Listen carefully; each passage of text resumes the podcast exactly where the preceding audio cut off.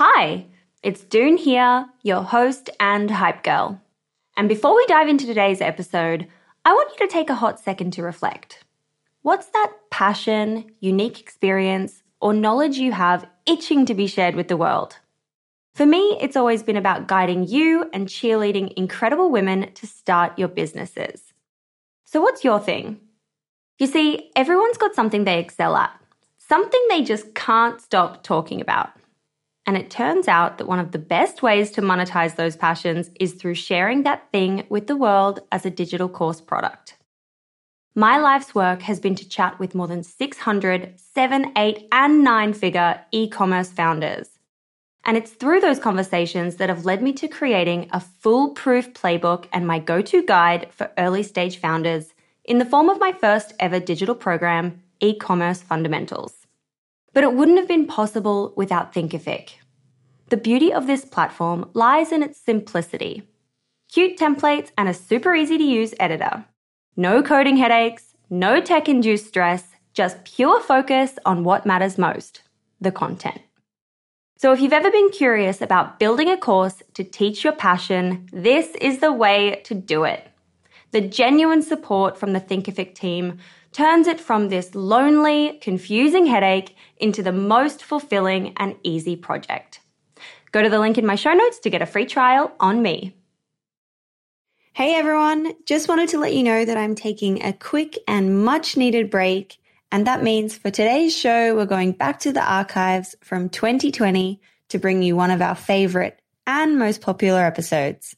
Happy listening. This is Nichole Powell for Female Startup Club.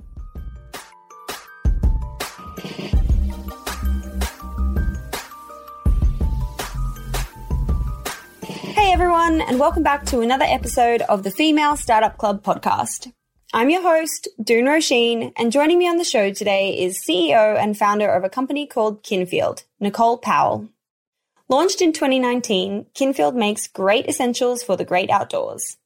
Effective, plant-powered skincare and body products made from ingredients that are safe for both the planet and people. They believe in a happier, healthier tomorrow through more time spent in the great outdoors and actually creating products that you need to make the most of your time in nature, whether you're in the backcountry or your own backyard. Today we're talking about what makes a sustainable company and how they tackle things like packaging when trying to do better for the planet, Nichole's three-step process to validating her idea, and the lessons she's learned along the way being a venture-backed female entrepreneur. This is Nichole for Female Startup Club. Hey, I'm Ryan Reynolds. Recently, I asked Mint Mobile's legal team if big wireless companies are allowed to raise prices due to inflation. They said yes. And then when I asked if raising prices technically violates those onerous two-year contracts, they said, what the f*** are you talking about, you insane Hollywood ass f- So to recap, we're cutting the price of Mint Unlimited from thirty dollars a month to just fifteen dollars a month. Give it a try at mintmobile.com slash switch. forty-five dollars up front for three months plus taxes and fees. Promo rate for new customers for limited time. Unlimited more than forty gigabytes per month. Slows full terms at mint mobile dot com. Everyone knows therapy is great for solving problems, but getting therapy has its own problems too, like finding the right therapist, fitting into their schedule, and of course, the cost. Well, BetterHelp can solve those problems. It's totally online and built around your schedule. It's surprisingly affordable too. Connect with a credentialed therapist by phone, video, or online chat, all from the comfort of your home. Visit better help dot com to learn more and save ten percent on your first month. That's BetterHelp, H E L P. Hey, it's Ryan Reynolds, and I'm here with Keith, co-star of my upcoming film, If, only in theaters May seventeenth. Do you want to tell people the big news? All right, I'll do it. Sign up now and you'll get unlimited for fifteen dollars a month and six months of Paramount Plus Essential Plan on us. Mint mobile dot com slash switch. Upfront payment of forty-five dollars equivalent to fifteen dollars per month. Unlimited over forty gigabytes per month. Face lower speeds. Videos at four eighty p. Active Mint customers by five thirty-one twenty-four get six months of Paramount Plus Essential Plan. Auto renews after six months. Offer ends May thirty-first, twenty twenty-four. Separate Paramount Plus registration required. Terms and conditions apply if rated P G. Burrow's furniture is built for the way you live. From ensuring easy assembly and disassembly to honoring highly requested new colors for their award-winning seating, they always have their customers in mind. Their modular seating is made out of durable materials to last and grow with you. And with Burrow, you always get fast, free shipping. Get up to sixty percent off during Burrow's Memorial Day sale at burrow dot com slash A cast. That's burrow dot com slash A cast. burrow.com slash ACAST. Wow. Nice. Yeah. What you're hearing are the sounds of people everywhere putting on Bombas socks, underwear, and T-shirts made from absurdly soft materials that feel like plush clouds. Yeah, that plush. And the best part? For every item you purchase, Bombas donates another to someone facing homelessness. Bombas, big comfort for everyone. Go to bombas.com slash ACAST and use code ACAST for twenty percent off your first purchase. That's bombas.com slash ACAST, code ACAST. Nichole, thank you so much for being on the show today. Thank you so much for having me. I'm really happy to be here. Me too. I'm so excited.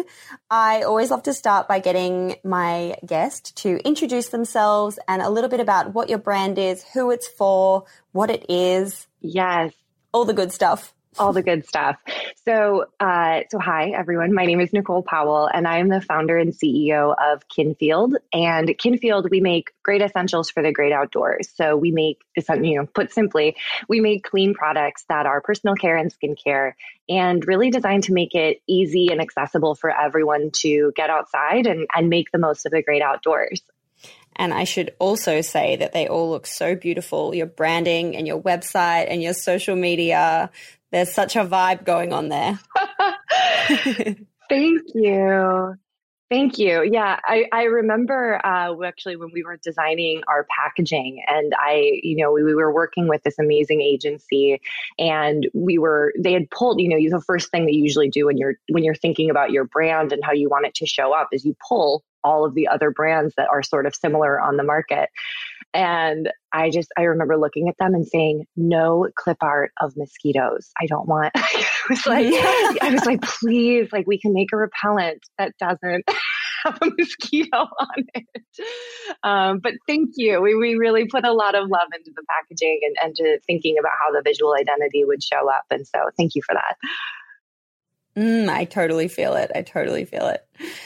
Okay, I want to go back to life before Kinfield. What were you doing? What kind of got you interested in the outdoor space? Why these kind of products? Um, what was life like before? Yeah, so why these products uh, actually is kind of, I'll take you all the way back. So I grew up in Minnesota, which is, you know, I think a very outdoorsy state, and my family was super outdoorsy. So I grew up mountain bike racing and backpacking and camping and and playing in our backyard. And that was really, you know, kind of all I knew. And I, at the time, you know, growing up, I didn't know what entrepreneurship was. That wasn't something that I had access to. You know, I think my, all, you know, my, my parents have very traditional careers. And so when I was thinking about like a five-year plan, all I really knew was that I wanted to go explore and, and be elsewhere. It's like, I want to go to New York. I want to go to California. Um, my parents, of course, were very supportive. They said, you can go wherever you want with your education. And so I, I certainly did. And after graduating school, I actually ended up going out to California and had looked at a bunch of different careers after graduation and ended up starting work uh, with a rotational program with Intuit, which is a large tech company based out of San Francisco. And while I fairly quickly realized that the work that I was doing there was not necessarily what was getting me out of bed in the morning, um, it did have a really critical step in the journey, which was introduce me to startup culture within the Bay Area. There's a really, really healthy ecosystem there around startups and entrepreneurship, and you know, you really can only create what you can imagine. And it wasn't until there that my eyes were really open to this idea of, oh, you can, you know, you can have an idea and do more than just kind of like wax poetic about it with your friends. You can do something about it. And so I ended up leaving Intuit. I took about six months out to travel. I was uh, doing copywriting and content creation for brands while I was traveling. And then when I got back to the Bay Area, at that point, I knew I had I had understood about myself by that point that I really love to create. I really love to be in that place where someone's like, we have a problem. We have no idea how to solve it. Can you just figure out how to get started? And I loved that energy. And so I ended up uh, wanting to then go join another startup because I had not the faintest idea how one started a startup. So I was like, well, I'll go to a startup and I'll learn from there. And then eventually I'll figure my own thing out.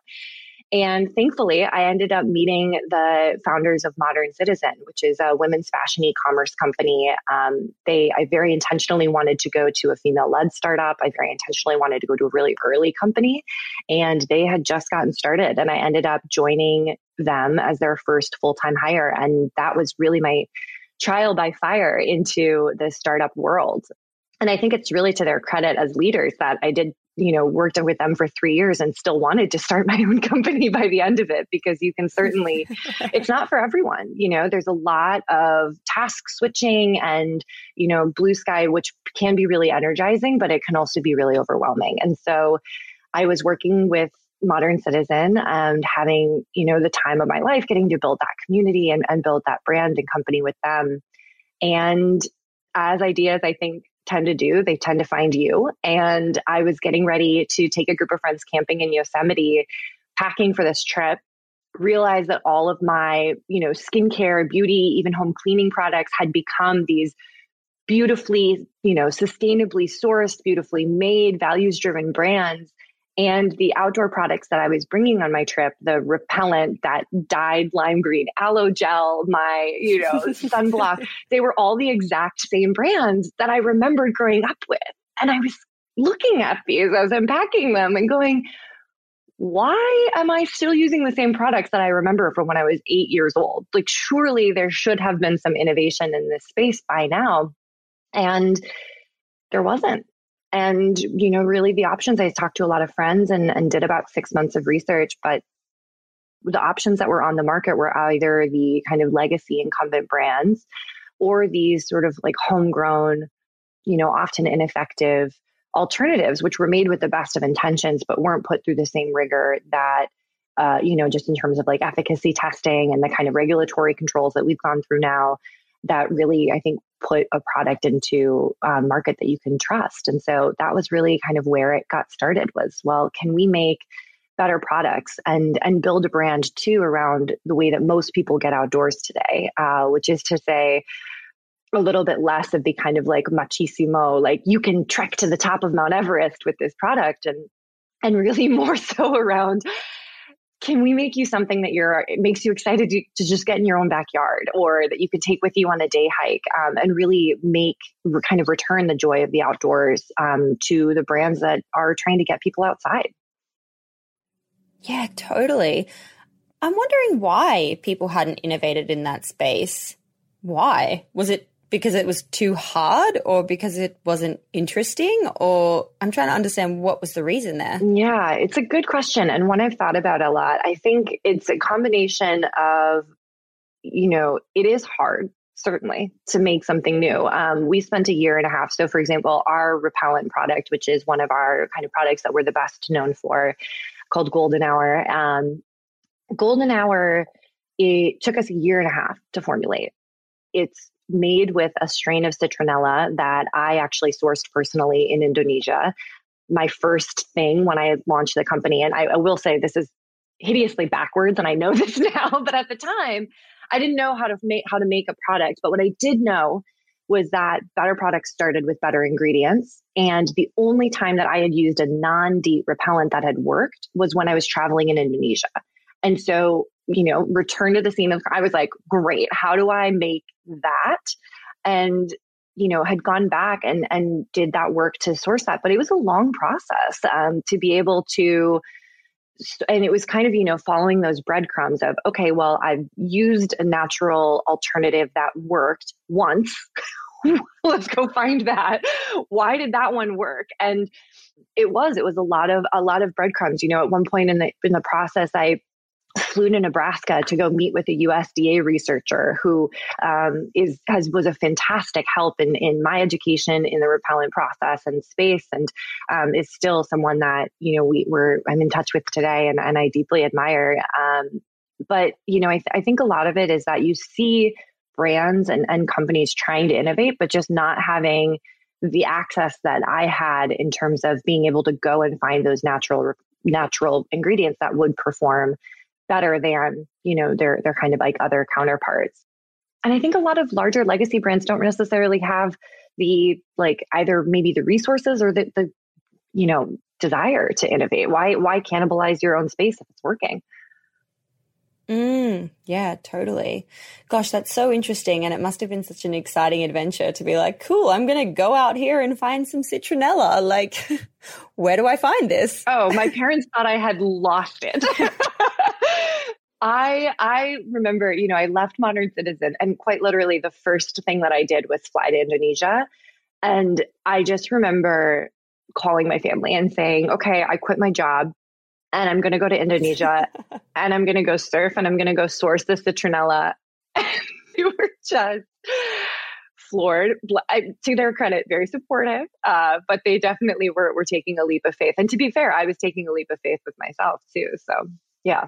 But but innovation has to come from from taking risks and taking the leap. So, oh, totally. Just a side note, I moved to Bali last year for six months and I just had the best time of my life. It's incredible. There. It's so incredible. Indonesian people, oh, Balinese people rather, are just so beautiful. Yeah. It's such a special place. It is. Very cool. It is. Lucky you getting to go there.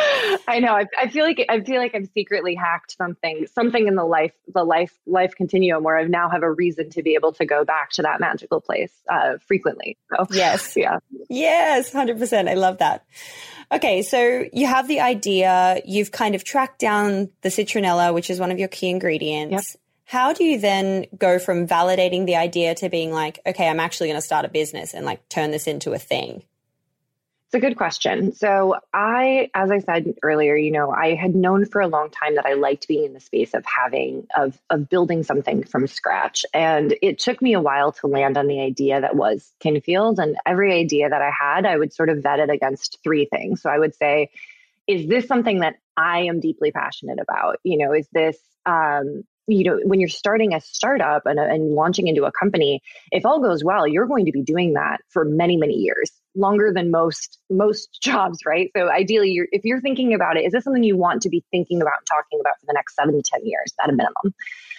And then I also wanted to look and see, is there a market for this? So one of the examples that I was given once was, you can be the best trombone oil maker in the world, but what is the market for trombone oil? Do you need that? Probably not. Um, and what I was looking at within Kinfield was that, you know, we knew that more and more people are spending time outdoors. And we also know that eighty-seven percent of consumers want cleaner products for within their personal care, skincare. And so the combination of those two things, I was looking at that and going, well, there's not a clean, effective alternative to these conventional goods, but we know that consumers want it. So I knew that there was a market there, and the outdoor market is a thirty-one billion dollars business. So we knew that there was an ample opportunity.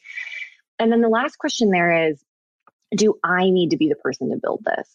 So doesn't matter if you're passionate, doesn't matter if there's a market there. If any number of people could do this, why you? And so for me, I was looking at it. I knew that these were products that I wanted. I had grown up using these kinds of products. I'd grown up in the outdoors. I was always the person who was taking my friends camping and wanting to introduce more people to the real health benefits that come with time outdoors. And and I had the combination of having the startup experience. I, during my time at Modern Citizen, had built an incredible network of other female founders, female businesses.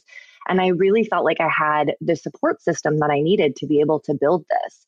And I also know that I have the tenacity of a bulldog and I will see anything through. And so it got to the point where I was like, I have to be this person.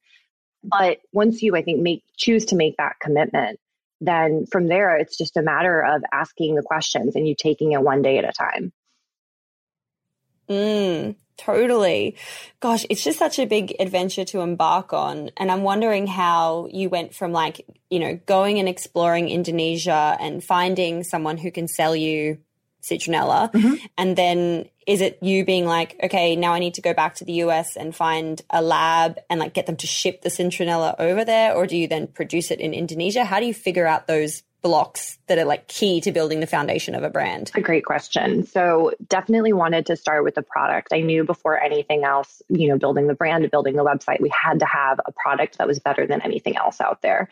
So I initially thought that I this was something that I could formulate in my kitchen. I was wrong, but I did try. uh, so, and, and, you know, to my, to my credit, to my roommate at the time, who she was very patient, she'd come home and there'd be, you know, slew of everything all over the kitchen counters. Uh, but I quickly realized that that was not going to work and was not going to create a product that, again, could stand up to the market. And so What I actually ended up doing was tracking down a mentor within the space. And so I went to an event um, that was held at this wonderful place in San Francisco called The Assembly. And they were hosting an event with um, the Environmental Working Group, which happens to be based in San Francisco, and had a number of amazing panelists who were all talking about creating cleaner products and are definitely experts within the space. And one of the experts on that panel was a woman named Gay Timmons. And Gay Timmons is a legacy within this industry, or a legend within this industry. Her company, O O Organics, has supplied organic ingredients to both labs and brands for upwards of twenty years. And she was on this panel. And I remember just sitting in the audience and thinking, I have so many questions for her, all of the same questions of like, okay, I have this ingredient. Now what do I do with it? How, you know, and thinking, okay, well, she works with labs. She probably knows a lab. I bet I can ask her. And to her credit, I, you know, I approached her after the event and I was just like, hi, I have so many questions. And she really, you know, I think, I think she saw my enthusiasm and she said, here's my email. Why don't you email me? And I ended up, you know, going and meeting her for coffee. And she later actually ended up joining us as, as an advisor. But um, that really just came from organically, you know, just honestly Googling and going to these events and really relying on cold emails to be able to help me level up the knowledge that I had, because I had no idea where to get started. And I was like, okay, but I need to find someone who does know how to get started and ask them the right questions. And so Gay was really that first person who then said, okay, well, you need a lab, and you probably need a lab with a low minimum because you can't afford to go and start with twenty-five thousand units of something, which some labs will say. And so she said, okay, why don't you go talk to this lab? And she put us in touch with our first lab. And once you go there, you know, you start talking with this lab and you're sort of pitching them on what your idea is. And they decide whether or not they want to work with you. And then you begin, you, you give them what's called a product development request. And you write out, you know, I want it to smell like this, and I want it to use this ingredient. And some labs are, are really, you know, they'll just give you a white label lotion and they'll say, what fragrance do you want to put in it? Okay, now it's yours. But we really wanted to innovate on something from the ground up. And so that process was, like I said, a long and arduous process for trying different things, making sure that it would dry the way we want it to, the way that, you know, be as effective as we wanted it to. And it just, you know, like I said, a lot of it was, a lot of it was Googling and, and asking people, what don't I know about this space? What, what should I be aware of? What questions should I be asking? And going from there. Wow, that's so cool. And how were you funding the business up until that point? Because, you know, a year plus of development, I imagine, is a costly thing to undertake. Oh, yeah. to, to not know if you're going to find your like perfect forever product. Um, I, I imagine it takes a lot of personal investment to get started. It does. Um, that's the unfortunate thing with, with consumer products, I think, is that there is a hefty amount of startup cost with it. Again, you know, my family was not coming from, you know, an entrepreneurial family. I really wasn't sure what that would entail. So I ended up doing a small round of friends and family. Um, we were, I was fortunate enough to meet to um, meet Charles Hudson, who is the uh, managing partner of a fund called Precursor. And they intentionally fund, you know, minority founders, female founders, to at the pre-seed stage, at the earliest stages, um, which is really oftentimes when people need the most, like you just need a little bit of capital to be able to get started. And so I, I did that, that kind of like early friends and family round. Um, and that was what gave me enough capital to be able to get the idea off the ground. But that was hard. I had never pitched before. I remember, a, you know, a friend of mine who was, who is another founder that I had met in San Francisco, saying, she introduced me to our first angel investor. And I remember meeting her and she, her saying, let's go to coffee. And, and me saying, oh, I, I, we can't go to coffee yet. I don't know what, you know, I, I'm not ready to pitch you. And I remember her saying, we can just go to coffee and you can tell me about your idea. That's okay. Um, and, you know, she made it a very welcoming space. Uh, and then later I, I did figure out how to pitch and, and build a pitch deck. But Um, yeah, you know, it's, it is, it's hard to get capital to get started. Um, but it really came from, I think, demonstrating that there was a need there, um, sort of showing that white space within the market, um, encouraging them to, to go and try to find the types of products that I was looking for. that was always my favorite. They would come back and they would say, gosh, these are all really ugly and none of them look very effective and they don't get good reviews. And I was like, great, that's why we're here. So let's talk about that. Yeah, that's clever to show other reviews for, for other things and be like, hey, but look at this. Like, there's not something that people are loving in this space. That's quite a clever tip to go through in a in a pitching situation um, for other women to to keep in mind. When you're ready to pop the question, the last thing you want to do is second guess the ring. At Blue Nile dot com, you can design a one-of-a-kind ring with the ease and convenience of shopping online. Choose your diamond and setting. When you find the one, you'll get it delivered right to your door. Go to Blue Nile dot com and use promo code LISTEN to get fifty dollars off your purchase of five hundred dollars or more. That's code LISTEN at Blue Nile dot com for fifty dollars off your purchase. Blue Nile dot com, code LISTEN. Planning for your next trip? Elevate your travel style with Quince. Quince has all the jet-setting essentials you'll want for your next getaway, like European linen, premium luggage options, buttery soft Italian leather bags, and so much more. And is all priced at fifty to eighty percent less than similar brands. Plus, Quince only works with factories that use safe and ethical manufacturing practices.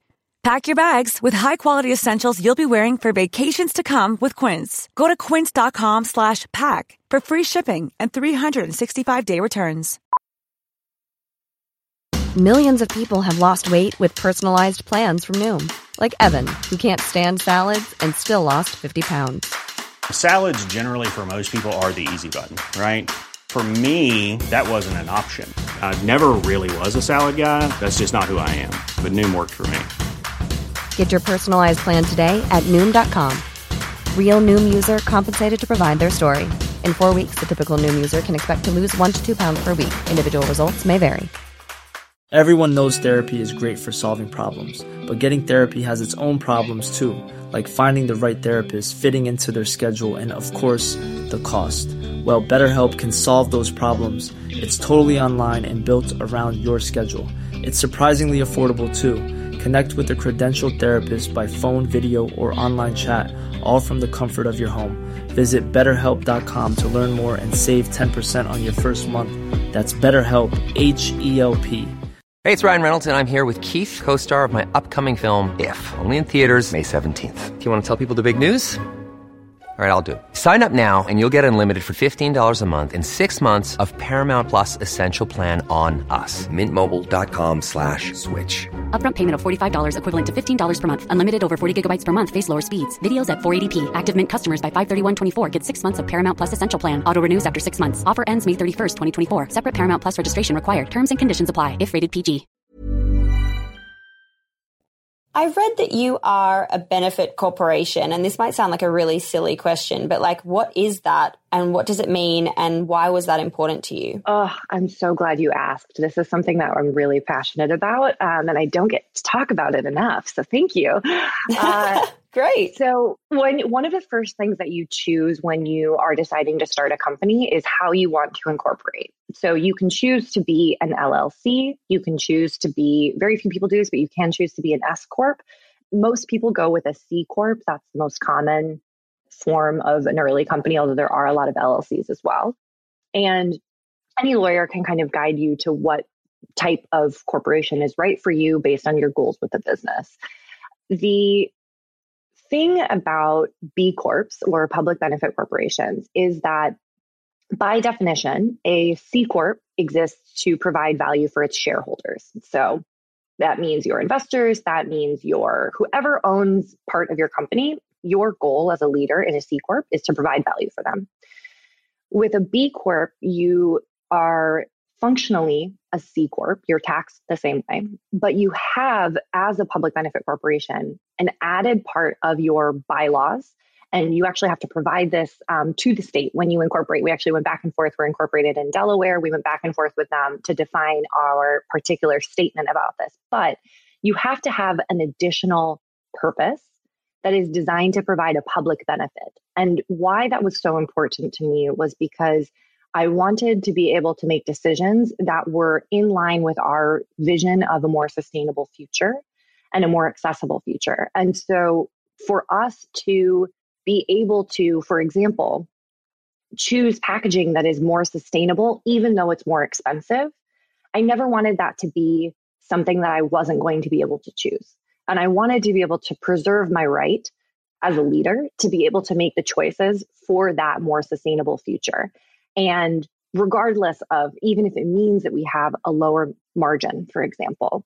And so to preserve that kind of optionality and really, I think, build that into the foundation of the business, it was it was important to me to incorporate as a benefit corporation and be able to build that into, again, like the foundation of Kinfield, and really set that up from the get-go so that, you know, every investor that we ever bring on, there's no, there's no, you know, um, ambiguity about why we're here and what we're doing. We're not a nonprofit. We are a corporation, but we are also building towards a more sustainable future. And we believe that we have a, a responsibility to do that. If we're creating products that are designed to get you outdoors, we need to be doing everything that we can to ensure that there is a healthy outdoors for you to be going to. So that was why we started, is that what it really means in terms of like the logistics of it. There doesn't mean a ton for us quite yet. We're in the process of also going through a separate certification, um, which is to become a certified B Corp. And that is something that's different than incorporating as a B Corp, although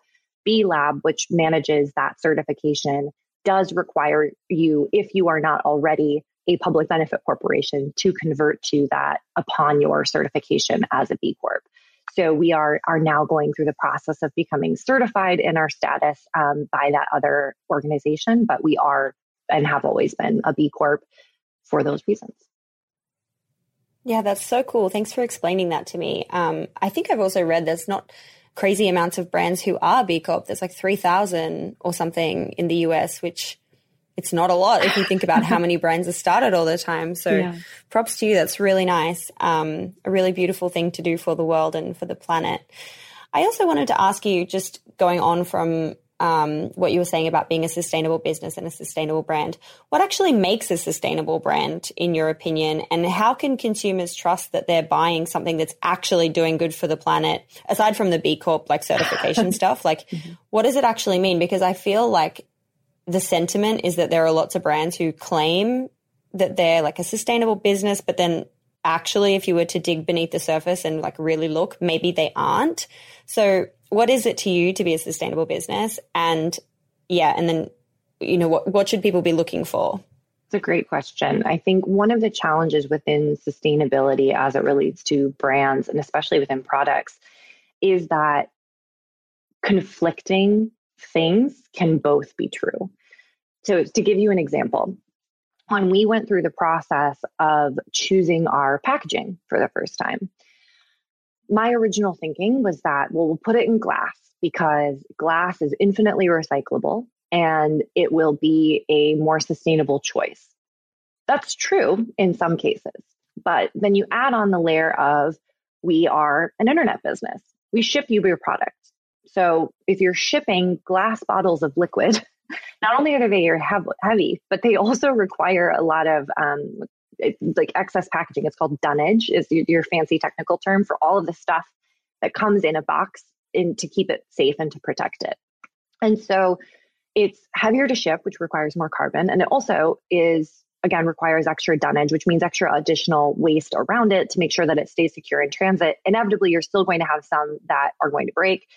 And then the other thing is that I'm also giving you products that are designed to be used in active spaces, meaning it has to be able to be thrown into your backpack and withstand that, which means that maybe actually giving you a glass bottle of insect repellent is not the best idea.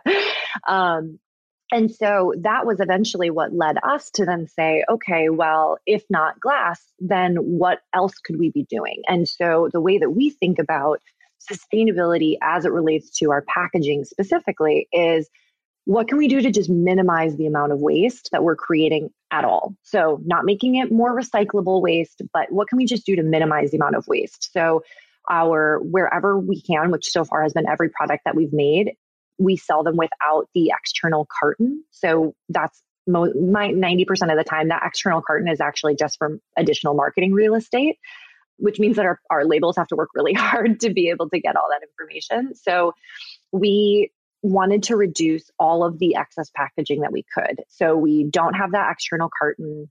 We don't ship with actually, we ship actually completely without dunnage at all. So our the boxes that we ship in are S F I certified, um, which is the Sustainable Forestry Initiative, which means that they're all sourced with sustainable forests, and we are able to ship them. We put the products into a one hundred percent cotton produce bag, and we put it into that box, and we send it off to you. And we have a paper tape, and so there's nothing to throw away when you get the bottle in your hands.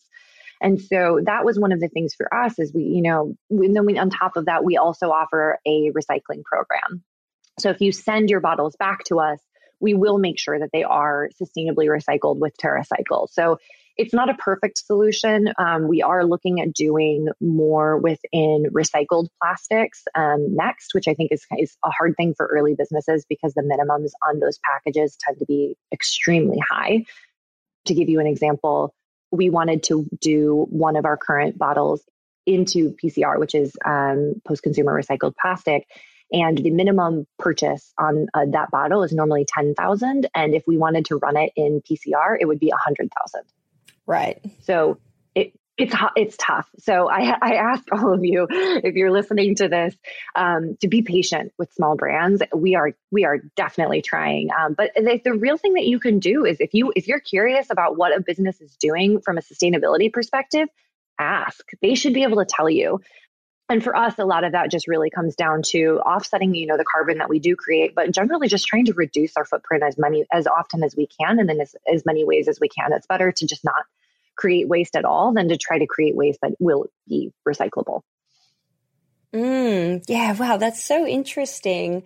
And I love how for you guys, it just means that you actually need to talk about it a lot. And I'm sure you need to, mm-hmm. like any any chance you can, like shout about that sustainability message that you have within your packaging, so that people just know about it. So before the fact of them receiving that product and being like, oh, there's nothing on here. Like, I wonder why, blah, blah, blah. Love that. Very cool. I want to switch topics and go into the marketing side of things to find out what you were doing when you launched, especially when you were trying to find, you know, your very first customers. What were those like fifty people? Who were they? How'd you find them? And I like this notion that we talk about in marketing a lot around, you know, the first like thousand customers are like the only thousand that you like kind of care about, or like not care about, but the first thousand are like the thousand that you focus on. So then growing from, you know, say the first fifty to the first thousand and like how that evolved for you guys. Yeah. I adore our customers. I am serious. Our customer care and community lead has to actively tell me to like get, she's like, I've got this. Like, I'm like, I'm like, but what are they doing? I want to know. Um, so I think, I think that the, the, the good news is, is that if you create a product that people want, there is definitely an organic amount of word of mouth that will happen. So we actually just recently started testing paid ads for the first time, but for the full first year of our business, we never ran ads at all. Um, it's been entirely through press and through word of mouth. And when we launched, you know, I had I had a healthy amount of self-doubt, uh, wondering whether or not anyone would care. I'm like, I just poured the last year and a half of my life into creating these products. And, you know, we we came out with three products. We had a repellent. We had a cooling aloe mist that's like the best of a hydrating facial mist with a healing aloe product, and a solid moisturizer. And these were all products that I wanted, but then there's the natural thing of, will anyone else want these? So for us, the, you know, the, the first set of customers that we had really either came from people that I had interfaced directly with during the development process. So I was a part of a Facebook group in San Francisco called the Bay Area Outdoor Women. And I had asked a bunch of them, how, you know, to fill out a survey when I was doing the research of, is, are these products that you would want? And so I reached back to them. Many of them were a part of our initial development process of testing out the different products. And they were some of our earliest customers then, because of course, once we launched, they were personally invested in the process. The other thing that we did with launch was that's the only time that we've invested in a, um, in hiring a P R firm. So P R compounds upon itself. If there is ever going to be a time that you are going to hire a P R firm, launch is a great moment to do that, because a good P R team will help introduce you to the right editors, the right writers who are interested in your space, who are thinking about your space. And they, you know, you can really rely on them to help you network with the right people who are interested in brands like yours. So we worked with a P R team at launch, loved them. They were fantastic. They were definitely expensive. P R usually is, but it was a marketing investment. Again, you know, we had limited dollars, and rather than run ads, I elected to put that towards P R.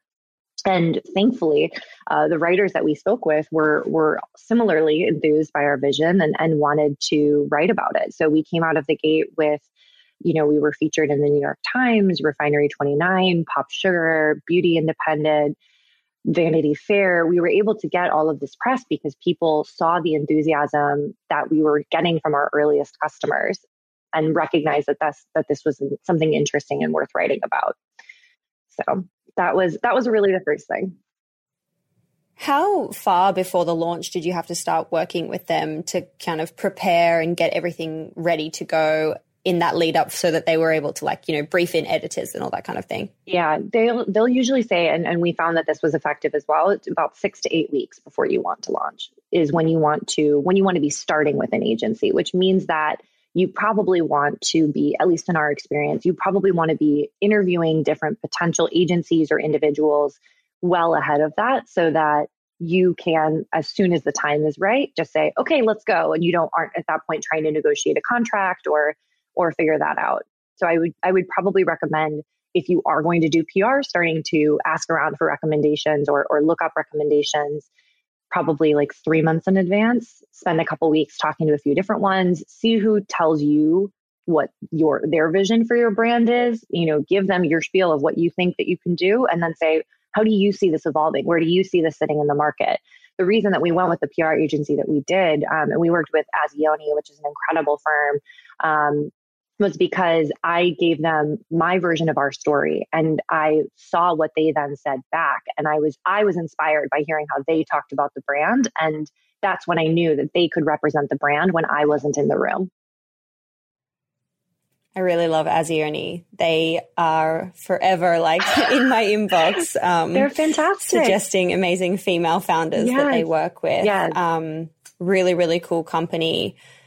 Love that for you. Do you still work with them? We don't. I absolutely adore them. We're not currently working with a P R firm. I think, like many small businesses this year with COVID, definitely led everyone, I think, to go kind of lovingly into survival mode. Um, and we were no exception to that. And so we fortunately have benefited from so many people spending so much time outdoors, but we're definitely running a lean ship. We're operating on limited resources. I haven't done additional fundraising since the capital that I took before launch, um, which means that I don't have the benefit of having four million dollars in the bank to, to go kind of throw at everything. And I do have to be really thoughtful about where we spend, where we spend our pennies. So.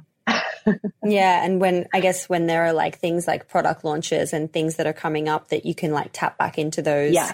um, networks to amplify the message is when you can do that stuff. Exactly. On the topic of COVID nineteen and just in general, you know, young businesses or small businesses facing challenges, what are the kinds of things you've been, um, you know, what are the hurdles you've been facing recently? Not even if it's just COVID, but just in general. What's what are some of the challenges you face at this stage of your business? So I think the two greatest challenges, all, all of the smaller problems can be summed up with into two kind of key challenges for any early early entrepreneur. Um, one, which is prioritization of resources. So how are you spending your time? How are you spending your dollars? They're not infinite dollars, unless, well, maybe there are for some people, but there aren't for me. not, there's not infinite dollars and there's not infinite time. And so looking and being really, I think, on the offensive about how you structure your time and not letting, I think, things kind of creep into that. And trust me, it is so hard because I am an ideas person and I can have a million and seven ideas that I want to execute on before lunch. But the hardest thing for me and my active check that I have to do is, do we need to do this right now? And the answer for probably one in ten ideas that I have is going to be yes. But dang, if I don't have eight out of, you know, all of the other ideas that I have to say, okay, I love this. I want to do this, but we have to wait. because we don't have the time mm. to do that right now.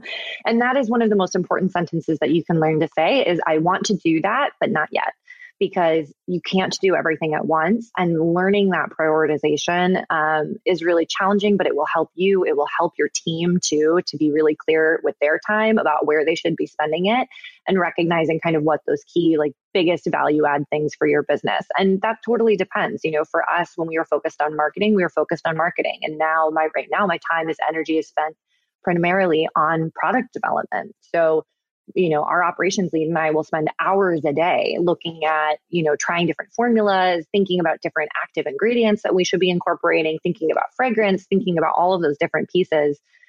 And then my time will swing as we get closer to launching those products, again, towards marketing. And then the other thing that I will say is, in addition to prioritization of time, it is recognizing that if you are helming a fast growing business, you need to be a faster growing leader. And that means that you need to be up leveling your skills faster than the business is growing. And so if you want to be leading a fast growing business, you need to be comfortable putting yourself into the constant position of needing to push yourself to be harder and better and faster and smarter and more well-rounded from a mental health perspective. Like, you need to be keeping up with your business because you need to be leading it, which is, you know, it can be uncomfortable. Um, and it's not an easy spot to be in. Sometimes you get exhausted and you just have to say, okay, I'm going to go to bed early tonight and we're going to wake up tomorrow. We're going to do it all over again. The sun will rise tomorrow and I'm going to have to do it all over again. The sun has continued to rise every day that I've woken up so far. So totally. I really love that notion of the, of, you know, being really good at prioritization. And it feels like it's like a muscle that you need to build, right? Because it's something you just need to like constantly get good at. And I guess when you're the leader and you're the C E O at the top, it's like, who do you look to to be like, what should I prioritize? Like, you have to decide and, and kind of work on, on building that skill for yourself, which I'm sure is difficult. It is. It definitely is. And I, I catch myself too. It's an, it's having to have an editor's eye with everything. Mm, totally. Where is the business now? How big is your team? What does the future look like? What's happening? We have had, so we just about, um, about two months ago celebrated our first year in business. And let me tell you, twenty twenty as a first year in business is a, what I keep telling myself is, listen, if we make it through this year, we can make it through anything. So totally. Where we are with the business, we are getting ready to launch our most requested category, which is really exciting. So that'll be something happening next year, um, which again, patience is not my strong suit, but I've definitely learned to be patient because the the cycle of things just takes time. But where we are as a business, you know, we had an incredible summer, I think, with with so many people getting outdoors um, and really seeing that that healthy appetite. We actually ended up selling out of our, our repellent twice. We had twenty-five hundred bottles pre-ordered before we could get it back in stock. You know, we've had some some wonderful press this summer, again, between the New York Times, Goop. We've added a bunch of retail stores, um, which has been a really exciting development for us too. And you know, we're, but we're a small team. Um, you know, I have, I have a, you know, someone who leads operations for us, someone who leads community, customer care, um, kind of manages our, our wholesale accounts, but otherwise everyone is agencies and contractors. And I, I actually think that one of the harder, one of the stumbling blocks that people can face is trying to hire too many people too soon. And so if you can do more with less and, you know, rely on freelancers, rely on hourly help, you will be able to do far more with that than I think that than you would initially think. Um, and so I always kind of laugh when I, I hear people who are, you know, similarly sized to us in business say, oh, we're a really small team. We're, you know, we're only fifteen people. I'm like, what would I even do with fifteen people right now? um, but, you know, I think, I think creativity loves constraints and, and we're, we're really happy being a small team. It makes it really easy. Everyone can be on the same Zoom. So yeah, totally. Oh gosh, love that. I'm excited for your products coming out next year. And also, I should say happy birthday. That's so cool. I hope you celebrated. We did. We did. Great. What advice do you have for women who have a big idea and want to launch their own business? Well, start, to be honest. I think it's funny because, so when I had started my time with Modern Citizen, long before starting Kinfield, I had thought, okay, I'm spending three years as the first employee at a business. I am getting the best possible, I'm basically getting a starter course in, in, in founding a company. And I was to some degree, but there is no experience to prepare you for starting a company, like just starting a company. Um, I'm not saying quit your job, but I am saying just start it. If it's perfect when you launch, you launched too late. And so if you can get a landing page up or start bringing it to your target customers within your own community, find your, your target community. You know, there's such, the internet is such a wealth, I think, of groups and, you know, subdivisions of people who have different interests that if you want to test your idea, there are lightweight ways to test your idea online and just doing focus groups and that kind of thing, just to see if there's a there there. And, and people, I think what I found is that especially early customers are incredibly forgiving and they love and want to be a part of your process just as much as you want them to be a part of your process. Uh, we still to this day, um, I send an email to customers after they purchase and it just says, you know, thank you. And it's tr- I truly mean it. I, I'm so grateful for every single one of our customers, but I say thank you. And I say, if you have any feedback or product requests, let me know. And if you hit reply to that email, it's it's my email. Um, and I get my favorite notes back. And you would be shocked at how many customers will will respond back to that and just say, oh, thank you. Well, actually, while I have you, why, you know, I really love this product. And and it really just comes from talking to your target customers. But yeah, it just comes, just start. Don't worry about it. Get your ego out of the way. Just start. That is so cool. I love that you have that direct feedback loop, like, you know, inherently like built into everything that you're doing. And you're just picking up bits of, you know, gold from your target customer who is your customer. It's so cool. That's a really great idea. Thank you. We are up to the six quick questions part oh, of the episode. Yes. Love it. Let's do it. Ready for Ready. it? Ready. Let's do it. Amazing. Question number one is, what's your why? People. People are the reason behind everything that I do.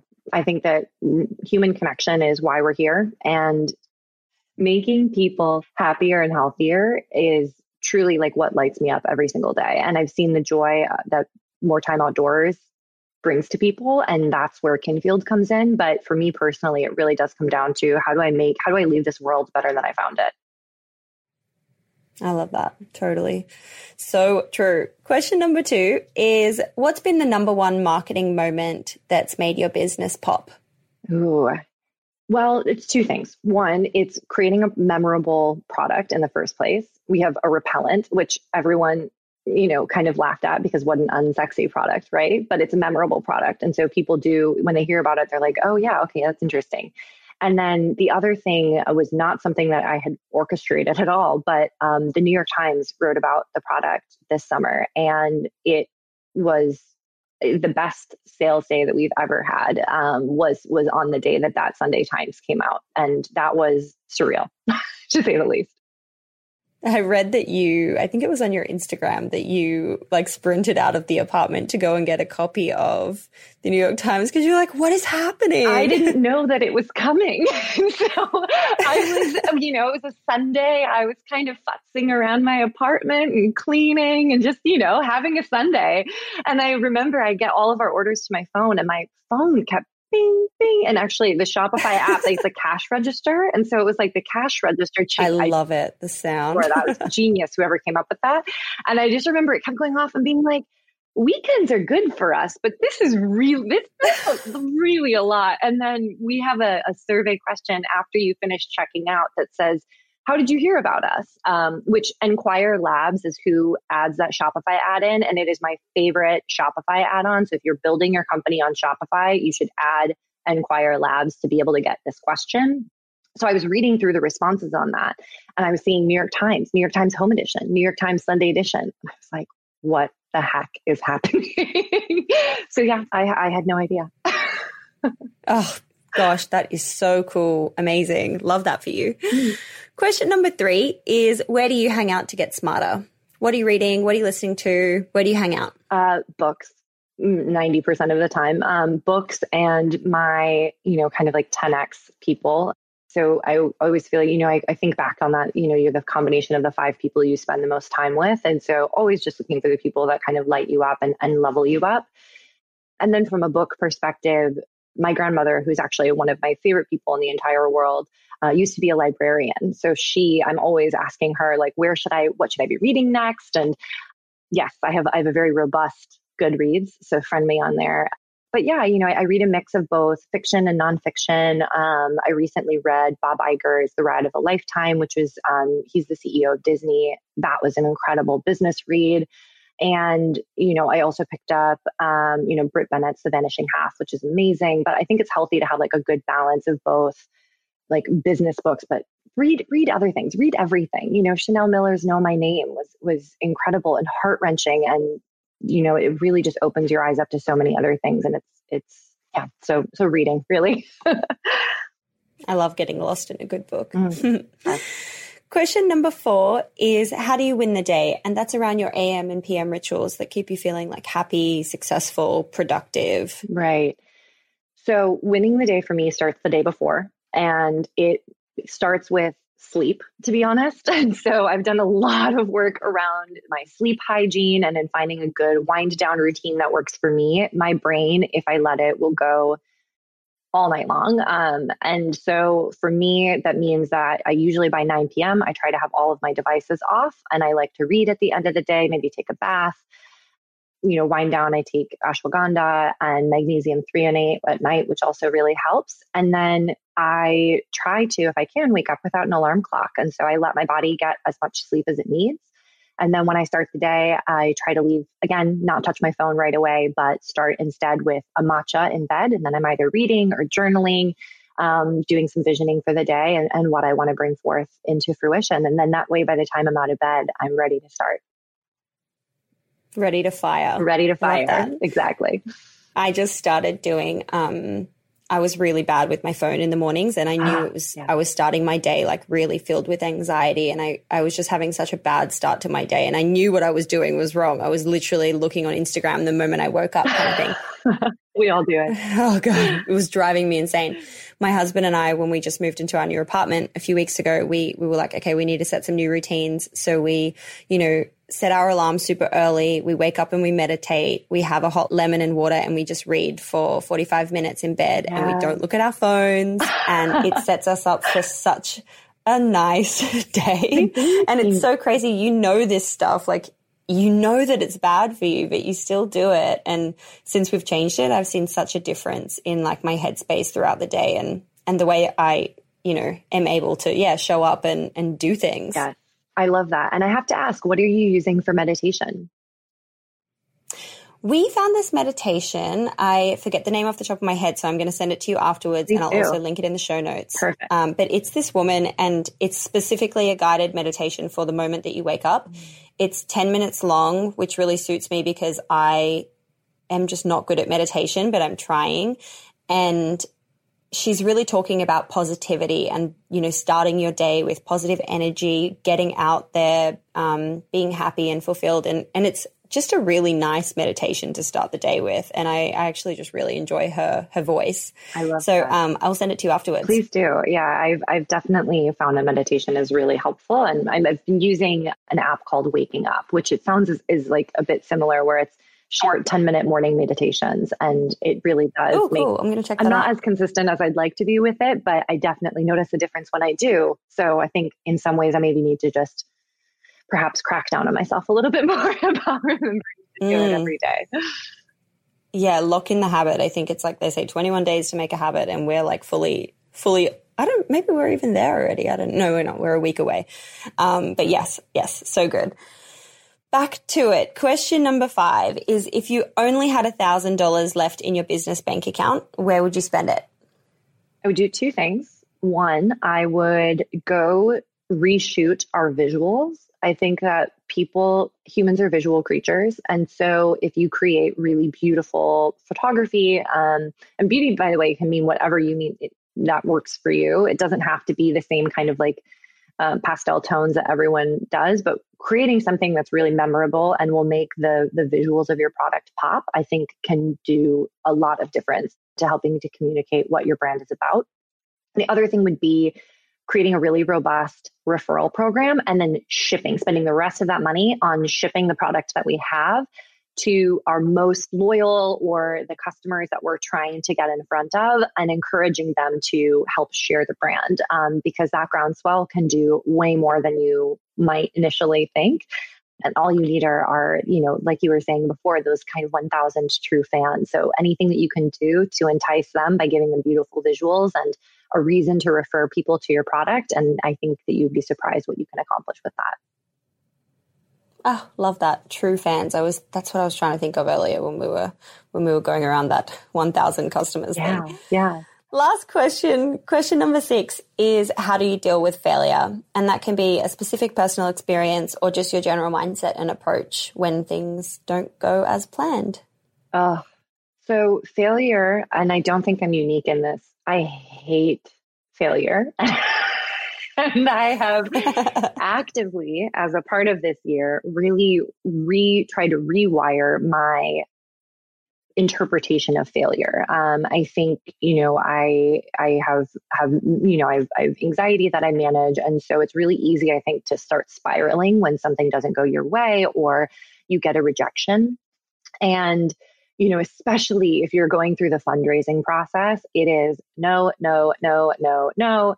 By the way, your your product idea is terrible. Your market is terrible. And you're like, oh my gosh, like, why am I doing what I'm doing? Um, but what I've realized now is that if you talk to anyone who has achieved success by whatever definition they choose to define it as, they have all faced failure over and over and over and over and over again. And so now the way that I've been thinking about it is it's just enough. It's like the, it's like the check mark, right? Like you're like, okay, great. Like I'm one failure closer to what I define success as. And so now I even have, it's, it's so silly. Um, but I'm a very visual person. And so I even have like this little, this little like star chart basically that I keep next to my desk where I map successes and failures. And I, I think of them as accomplishments in the same way. And so you know, it's not to say that I don't still have failures that knock me back. You know, I, I've gotten rejections from people that I really admire, um, who, you know, are, are saying, oh, sorry, I don't have time to meet with you. Or, um, no, I think this is a nice idea, but you know, maybe later. And you're kind of like, oh, okay. Um, but at the end of the day, how you choose to work through success and how you choose to work through failure, I think says, says a lot about the business. And so trying to see that as an important stepping stone and pushing yourself to kind of uh, collect those failures just in the same way that you want to collect those successes, and looking at both of them as being, they're the same, it's the same coin. So yeah, I try to, I try to just keep a good attitude about it. And sometimes, you know, you just have to say, okay, I'm going to shut my laptop for today. I'm going to go for a walk. I'm going to call my mom because she always reminds me that I'm doing a great job. And then tomorrow we'll be back at it. Oh, I love that you call your mom. That's nice. Oh, yeah. So true. Thank you so much for taking the time to be on the podcast today. I have loved learning about your brand and all the cool stuff that you're doing and what you're putting out there into the world. Thank you so much. Thank you so much for having me. I love what you're doing with this. I've listened to so many of the episodes and really learned so much from the other women who you featured. So thank you for letting me be a part of it. I really appreciate it. Oh, that's so awesome. Oh, love yeah. that. Thank you. Of course. Hey, it's June here. Thanks for listening to this amazing episode of the Female Startup Club podcast. If you're a fan of the show and want even more of the good stuff, I'd recommend checking out female startup club dot com, where you can subscribe to our free newsletter. We send it out weekly covering female founder business news, insights and learnings in D two C, and interesting business resources. And if you're a founder building an e-commerce brand, you can join our private network of entrepreneurs called Hype Club at female startup club dot com forward slash Hype Club. We have guests from the show joining us for intimate Ask Me Anythings, expert workshops, and a group of totally amazing, like-minded women building the future of D two C brands. As always, please do subscribe, rate and review the show, and post your favorite episodes to Instagram stories. I am beyond grateful when you do that.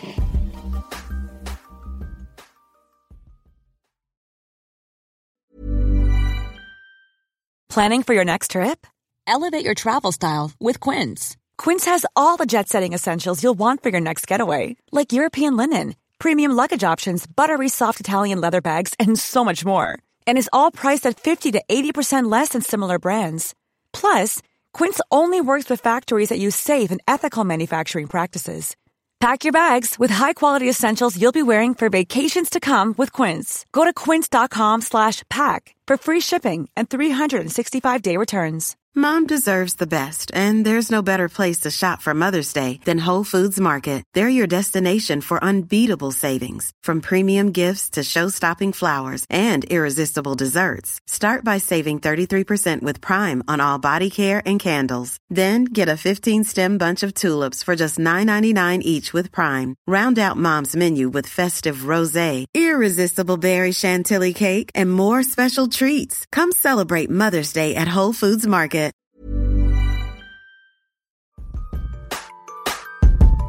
Hey, it's Doone here. Thanks for listening to this amazing episode of the Female Startup Club podcast. If you're a fan of the show and want even more of the good stuff, I'd recommend checking out female startup club dot com, where you can subscribe to our free newsletter. We send it out weekly, covering female founder business news, insights and learnings in D two C, and interesting business resources. And if you're a founder building an e-commerce brand, you can join our private network of entrepreneurs called Hype Club at female startup club dot com forward slash hype club. We have guests from the show joining us for intimate Ask Me Anythings, expert workshops, and a group of totally amazing, like-minded women building the future of D two C brands. As always, please do subscribe, rate and review the show, and post your favorite episodes to Instagram stories. I am beyond grateful when you do that.